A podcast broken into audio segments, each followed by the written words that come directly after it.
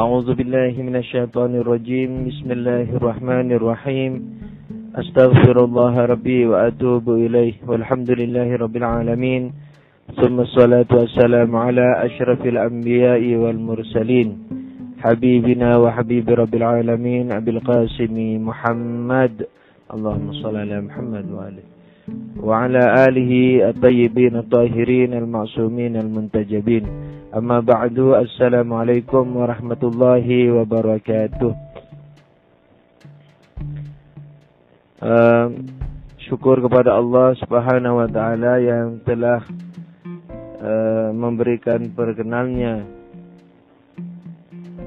Uh, Pada kali ini uh, Yaitu memperjumpakan kita kembali pada pelajaran logika lima yang insya Allah uh,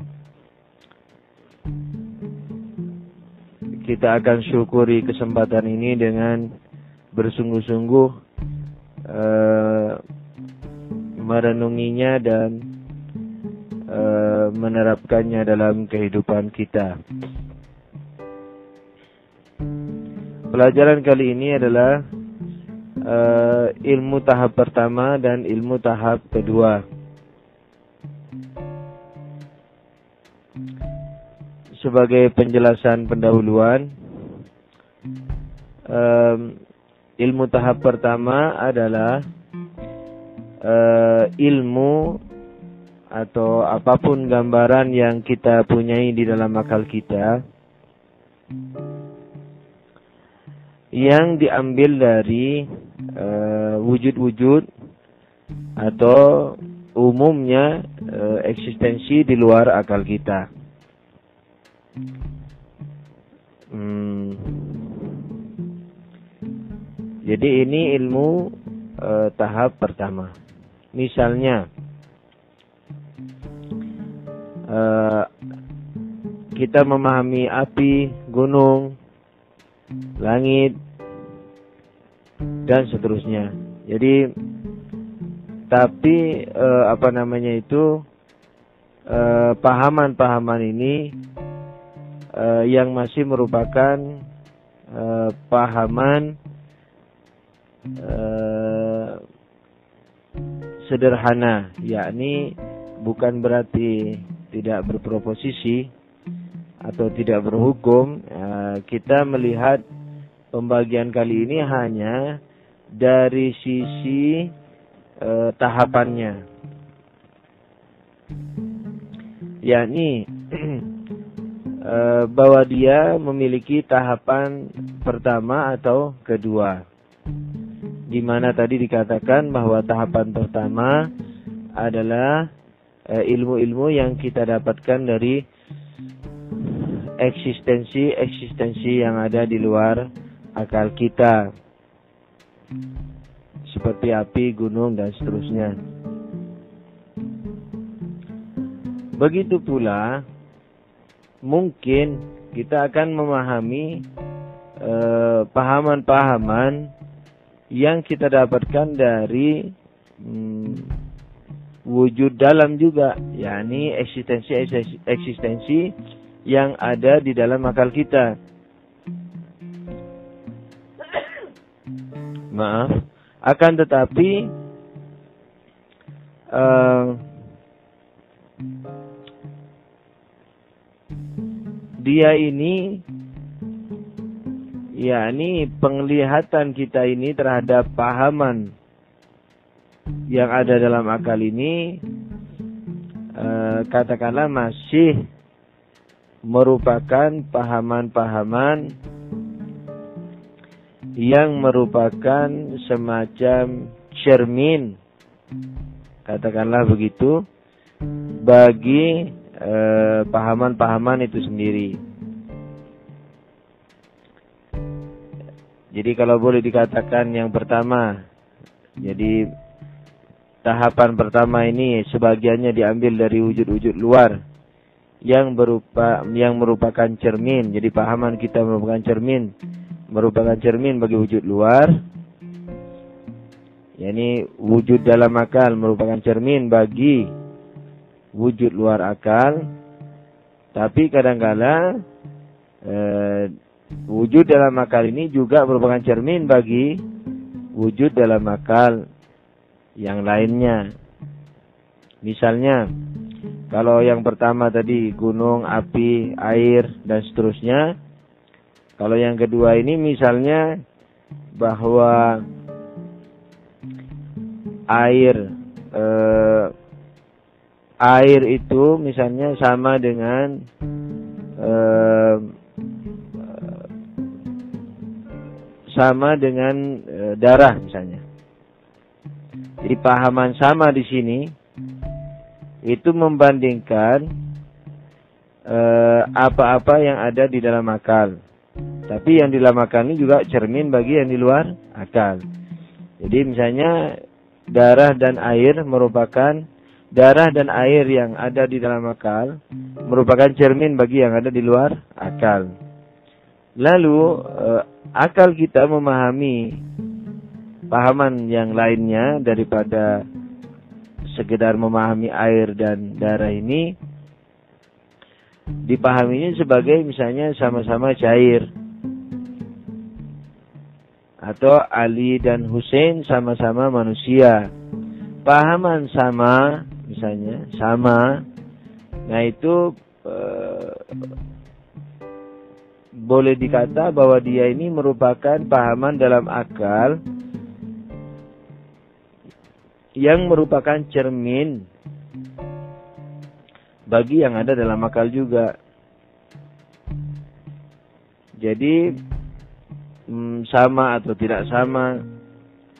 E, misalnya Ali dan Husain sama-sama manusia, tapi tidak sama wajahnya. Atau air dan darah sama-sama cair, tapi tidak sama warnanya. Pahaman sama dan tidak sama, ini masih tergolong dari pahaman pertama. Jadi pahaman pertama, kalau boleh saya ringkas, eh, adalah pahaman-pahaman yang merupakan cerminan bagi wujud luar atau cerminan bagi wujud dalam.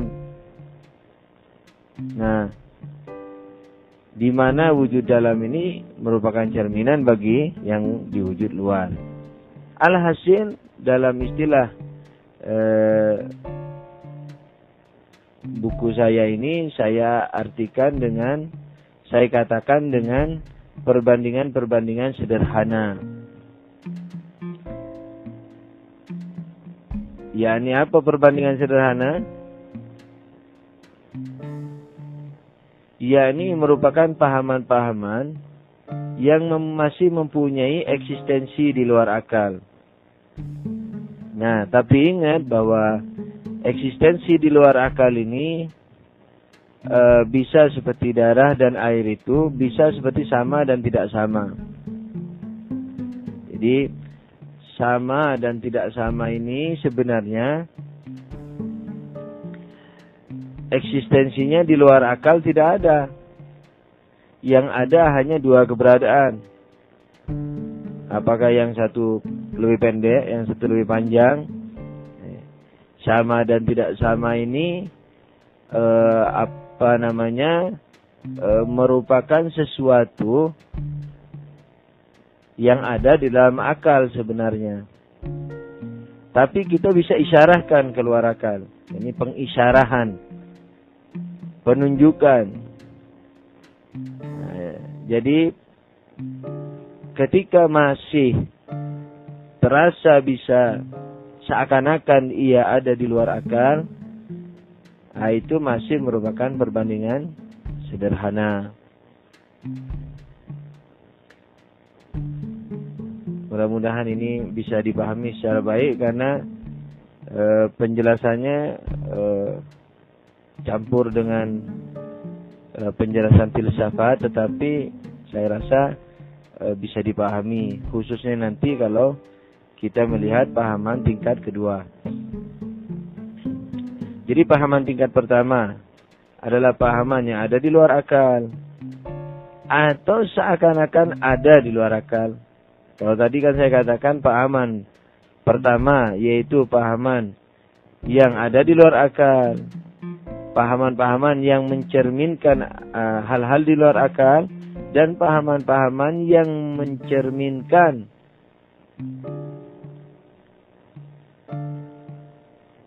yang mencerminkan pahaman juga. Jadi pahaman yang mencerminkan hal-hal di luar akal atau pahaman yang mencerminkan hal-hal yang di dalam akal yang merupakan cerminan bagi luar akal. Seperti sama dan tidak sama tadi. Jadi air dan darah itu pahaman yang merupakan cerminan bagi wujud luar. Sama dan tidak sama merupakan cerminan bagi wujud dalam. Di mana wujud dalam ini mencerminkan hal di luar akal dalam yakni dalam akal, luar yakni luar akal. Uh, sekarang dengan kata lain uh, apa namanya itu bagian pertama dari pahaman tahap pertama ini jelas merupakan uh, cerminan atau pahaman-pahaman uh, yang merupakan keberadaan-keberadaan di luar akal. Sedangkan pahaman kedua ini, yakni uh, sorry, sedangkan bagian kedua dari pahaman pertama itu adalah yang bisa diisyarahkan keluar. Nah, keluar akal maksudnya. Jadi ada dua model daripada pahaman tahap kedua pertama ini. Yakni yang jelas seperti darah dan air yang jelas eksistensinya di luar akal. Sedangkan bagian kedua yang diisyarahkan kepada keberadaan luar. Jadi kalau air dan darah itu jelas memang ada di luar akal akan tetapi uh, akan uh, kalau kalau darah, kalau akal dan darah merupakan sesuatu yang memang ada di luar akal. Akan tetapi kalau perbandingannya itu, yakni sama dan tidak samanya, itu merupakan sesuatu yang bisa diisyarahkan kepada luar akal. Jadi kalau eh, apa namanya itu, kalau suara telepon berdering, jadi lagi nggak ada orang di rumah mungkin masuk ke rekaman. Maaf saya juga nggak bisa bergerak ini. Uh, kalau darah dan air toh kan jelas tuh di luar akal darah air. Kalau darah dan air kan jelas adanya di luar akal. Darah dan air tapi kalau bahwa darah ini tidak sama dengan air ini, tidak sama itu kan ada dalam pahaman kita. Tapi kita isyarahkan kepada uh, darah dan air seakan-akan dia ada di luar akal kita. Yakni sama atau tidak sama. Sama-sama cair, sama-sama uh, atau tidak sama warnanya. Cair ada di luar, Merah ada di luar memang jelas. Merah, cair, bening itu ada di luar. Tapi sama. Atau tidak sama. Lebih tinggi, lebih keras. Itu semua ada dalam akal. Tapi bisa diisyarahkan keluar akal. Jadi seakan-akan ada di luar akal.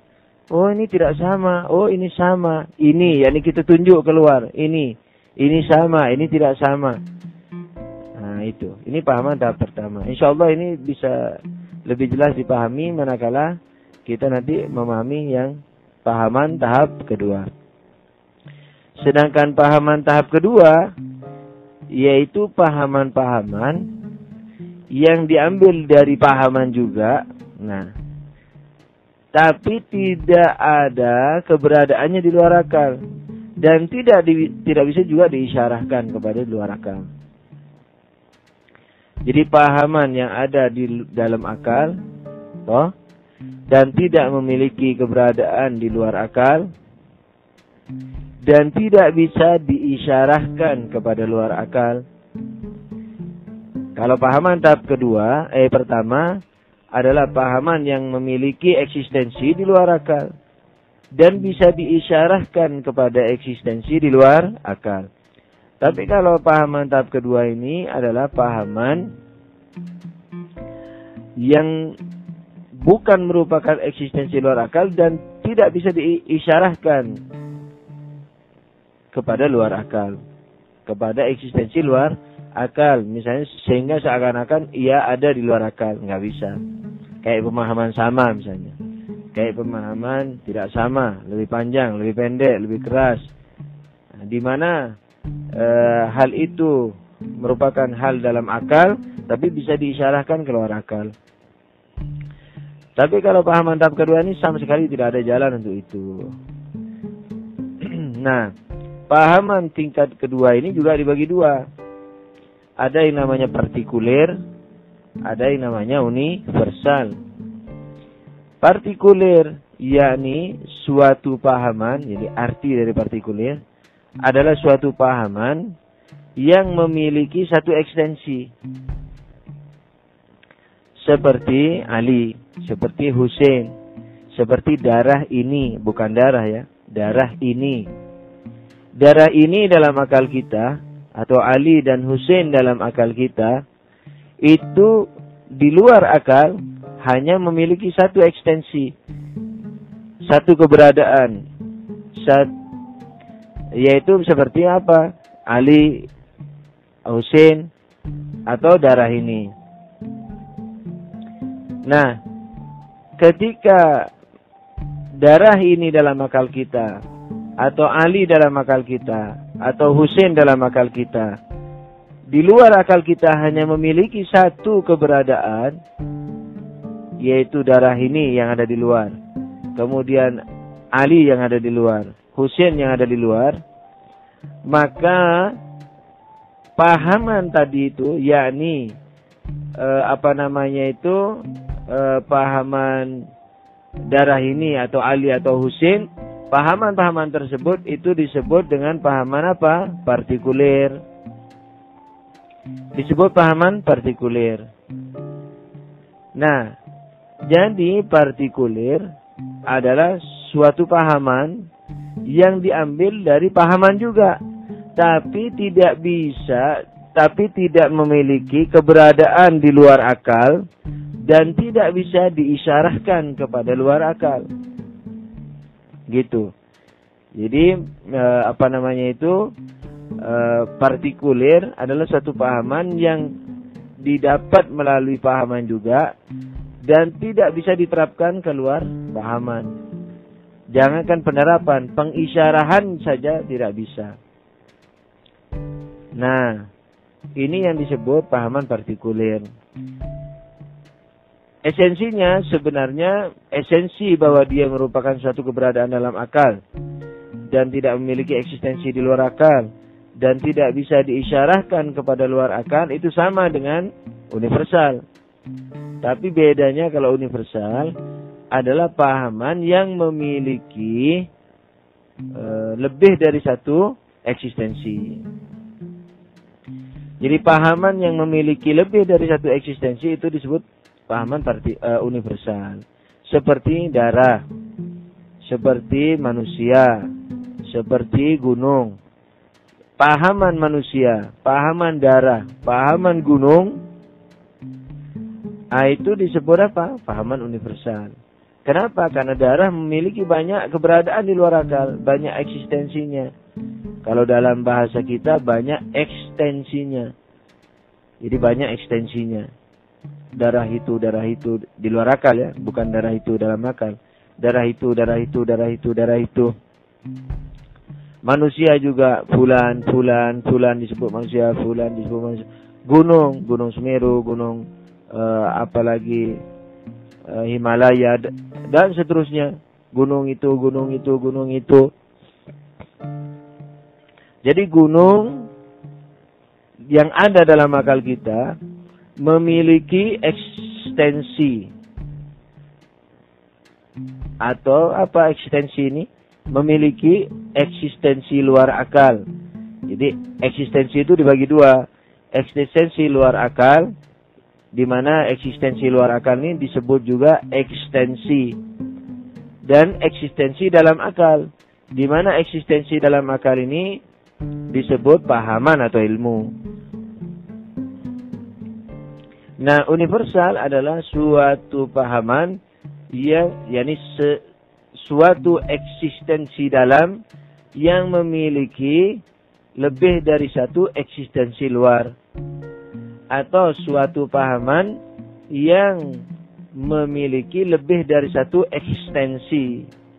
Nah, itu seperti gunung, darah, manusia dan lain-lain. Nah, kekhususan daripada partikuler dan universal ini, ya ini kesamaan, sorry. Kalau kekhususan partikuler memiliki satu ekstensi, kalau universal memiliki lebih dari satu ekstensi. Kesamaan universal dan partikuler dalam satu hal, yaitu tidak memiliki eksistensi di luar akal dan e, tidak juga bisa diisyarahkan kepada eksistensi di luar akal. Jadi kita nggak bisa bilang kepada kita katakan bahwa Ali di luar akal itu apa? Partikuler. Manusia di luar akal itu apa? Universal nggak bisa. Jadi uh, universal itu sendiri bersifat dalam akal dan partikuler itu juga bersifat dalam akal yakni apa? Eksis substansi dia substansi dalam. Gitu. Nah, ini yang disebut pahaman tahap kedua, ma'qulatus saniyah. Ini al-ma'qulatus saniyah al-mantiqiyah. Ini yang disebut uh, apa namanya? Uh, akal uh, pahaman-pahaman tahap kedua secara logika. Nanti kalau kita sudah belajar filsafat ada lagi pahaman kedua menurut filsafat. Bukan berbeda, ini peristilahannya. Pahaman kedua logika seperti ini. Pahaman logika filsafat seperti yang insya Allah nanti akan kita pelajari. Nah, eh, kesimpulannya adalah pahaman kita dibagi menjadi eh, boleh dikatakan tiga tahapan, tapi dua tahapan pertama itu disebut tahapan pertama, yaitu apa? Yaitu pahaman-pahaman yang memiliki eksistensi di luar akal secara langsung atau secara tidak langsung ini yang diisyarahkan tadi. Sedangkan bagian ketiga itu pahaman kedua yaitu pahaman-pahaman dalam akal yang sama sekali tidak memiliki eksistensi di luar akal dan tidak bisa diisyarahkan kepada luar akal. Oke, mari kita baca naskah. Bismillahirrahmanirrahim. Pengertian atau ilmu tahap pertama dan tahap kedua. Pembagian kedua dari tiga pembagian ilmu tersebut eh, terdahulu. Pembagian kedua dari tiga pembagian ilmu tersebut terdahulu adalah dilihat dari sudut tingkatannya yang terbagi menjadi dua bagian.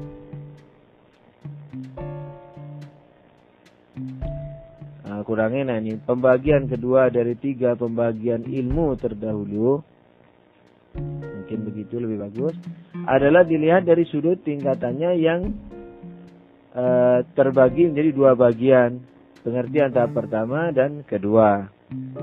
Gampang ini saya tidak perlu penerapannya. Naskah pengertian tahap pertama dan kedua ini dalam bahasa Arab disebut ma'kulatus ma'kulatul awaliyah dan ma'kulatus sanawiyah atau primary intelligibles dan secondary intelligibles dalam bahasa Inggris. Kalau salah pengucapan benarkan sendiri. Ilmu tahap pertama ini adalah ilmu atau pengetahuan yang didapat melalui ilmu hisi. Apa ilmu hisi? Ilmu panca indera. Misalnya kesimpulan, kesamaan dan perbedaan antara Ahmad dan Ali atau Ammar, Yahya dan lain-lain yang ada dalam yang uh, yang ada pada ilmu pancaindra atau adanya mereka sendiri dalam kepahaman kita. Nah, tadi kan saya bilang ada uh, yang uh, pahaman yang memiliki keberadaan di luar akal, directly langsung. Seperti apa? Seperti Ali, Ahmad, Ammar. Nah, kan di naskah ini dikatakan atau adanya mereka sendiri. Ya adanya mereka sendiri ini maksudnya yang tadi itu yang memiliki keberadaan di luar akal secara langsung. Atau kesimpulan kesamaan. Nah, itu yang kedua. Kedua bagian pertama Kesa ya ini perbandingan sederhana kesamaan atau perbedaan antara pahaman-pahaman yang ada di dalam akal. Nah ini kesamaan dan perbedaan ini bisa dinisbahkan atau dihubungkan atau diisyarahkan kepada keberadaan luar akal. Padahal dia tidak memiliki juga keberadaan luar akal. Kita teruskan naskahnya. Sedang ilmu tahap kedua adalah kesimpulan-kesimpulan atau hasil-hasil yang didapat dari perbandingan-perbandingan yang dilakukan akal terhadap pengertian atau ilmu tahap pertama. Ini. Maka dari itu e, ia tidak mempunyai eksistensi di luar akal. Dan saya tambahkan lagi ya, jangan lupa tidak juga bisa diisyarahkan kepada luar akal. Misalnya pahaman tentang universal dan partikuler dan memang hanya dua ini yang disebut Pahaman tingkat kedua hanya dua memang partikuler dan universal saja. Naskah. Ketika akal ketika akal melihat Husain dalam dirinya, ia memahami bahwa Husain merupakan suatu pahaman dari wujud luar. Begitu pula akal memahami bahwa pahaman Husain misalnya tidak sama atau sama dengan pahaman Hasan, Ali, Muhammad dan seterusnya. Jelasnya pemahaman akal terhadap suatu apa pun yang ada di luar akal seperti gunung, pohon dan lain-lain atau pahaman terhadap perbandingan-perbandingan yang sederhana. Nah, itu lihat catatan kakinya sederhana itu gimana? Naskah yang dilakukan terhadap uh, pembahasan uh, pemahaman-pemahaman itu, misalnya Ali dan Ahmad sama-sama manusia, mahasiswa, bangsa Indonesia dan lain-lain dan tidak sama wajahnya, tingginya dan lain-lain. Nah, ini disebut sebagai apa? Pahaman atau pengertian tahap pertama. Disebut pahaman atau pengertian tahap pertama. Begitu pula ketika akan melihat pahaman. Jadi saya tidak perlu e, panjang lebar penerapan karena waktu juga mepet. Begitu pula dan insya Allah jelas ya nah, naskah. Begitu pula ketika akal melihat pahaman Husain dari sisi lain, yakni dari sisi bahwa pahaman Husain itu memiliki uh, itu hanya bisa diterapkan pada satu orang di luar akal atau misdak atau ekstensi, maka akal akan mengatakan bahwa pahaman semacam itu adalah pahaman partikuler.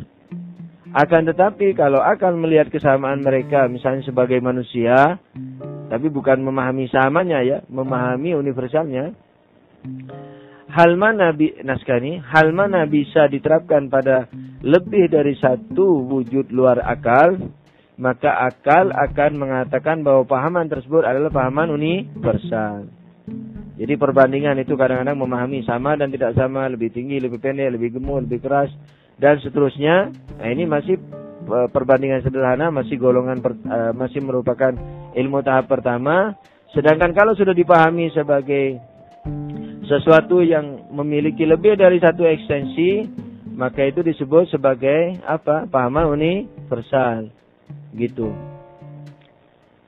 oke naskah maka dari itu para ahli logika mendefinisikan masing-masing jadi masing-masing sebagai apa suatu pahaman yang mempunyai satu ekstensi untuk partikuler dan suatu pahaman yang mempunyai banyak ekstensi untuk pahaman universal. Jadi yang memiliki satu ekstensi partikuler, yang memiliki banyak ekstensi itu universal. Banyak dalam logika itu dua ke atas. Jadi dua itu terhitung banyak, tiga, empat, dan seterusnya itu sudah terhitung banyak. Kita teruskan naskahnya. Di sini pahaman merupakan sebagian dari zat yang dimiliki oleh keduanya. Nah, ya keduanya yakni partikuler dan universal. Naskah karena eksistensi sesuatu tidak boleh keluar dari esensinya. Esensi keduanya apa, Pak? Apa? E, e, e, pahaman kan? Maka universal dan partikuler tidak boleh keluar dari pahaman itu sendiri. Jadi dia tidak boleh keluar dari pahaman. maka itu dia tidak memiliki eksistensi dan tidak bisa disyarahkan kepada apa? Eh sorry, dia memiliki eksistensi tapi eksistensi dalam. Tapi dia tidak memiliki ekstensi.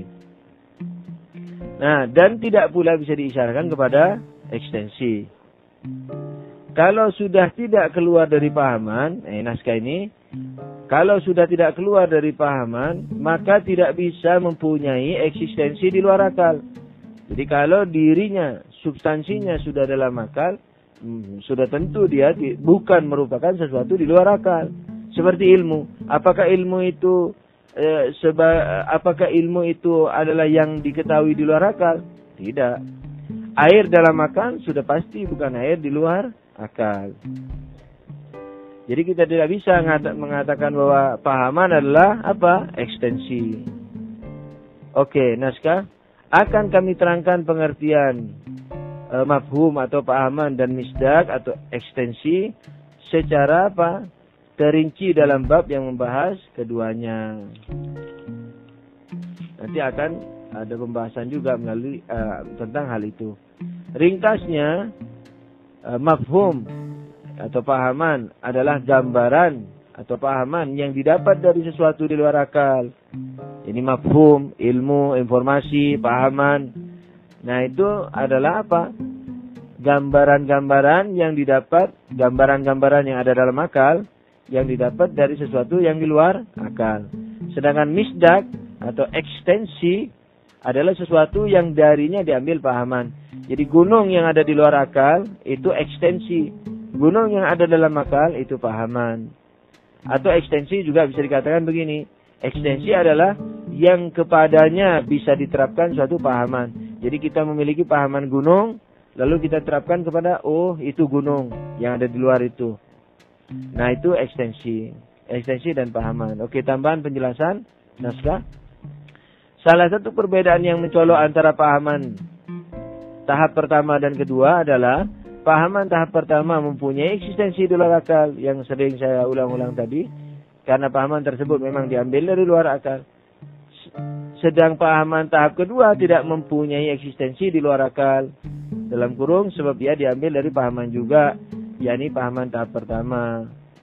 Perhatikan diagram di bawah ini di situ nggak ada diagramnya insya Allah nanti dikasih diagram atau adik-adik kasih sendiri ilmu sudah diagram menjadi dua tahap uh, di bercabang menjadi dua tahap pertama dan tahap kedua.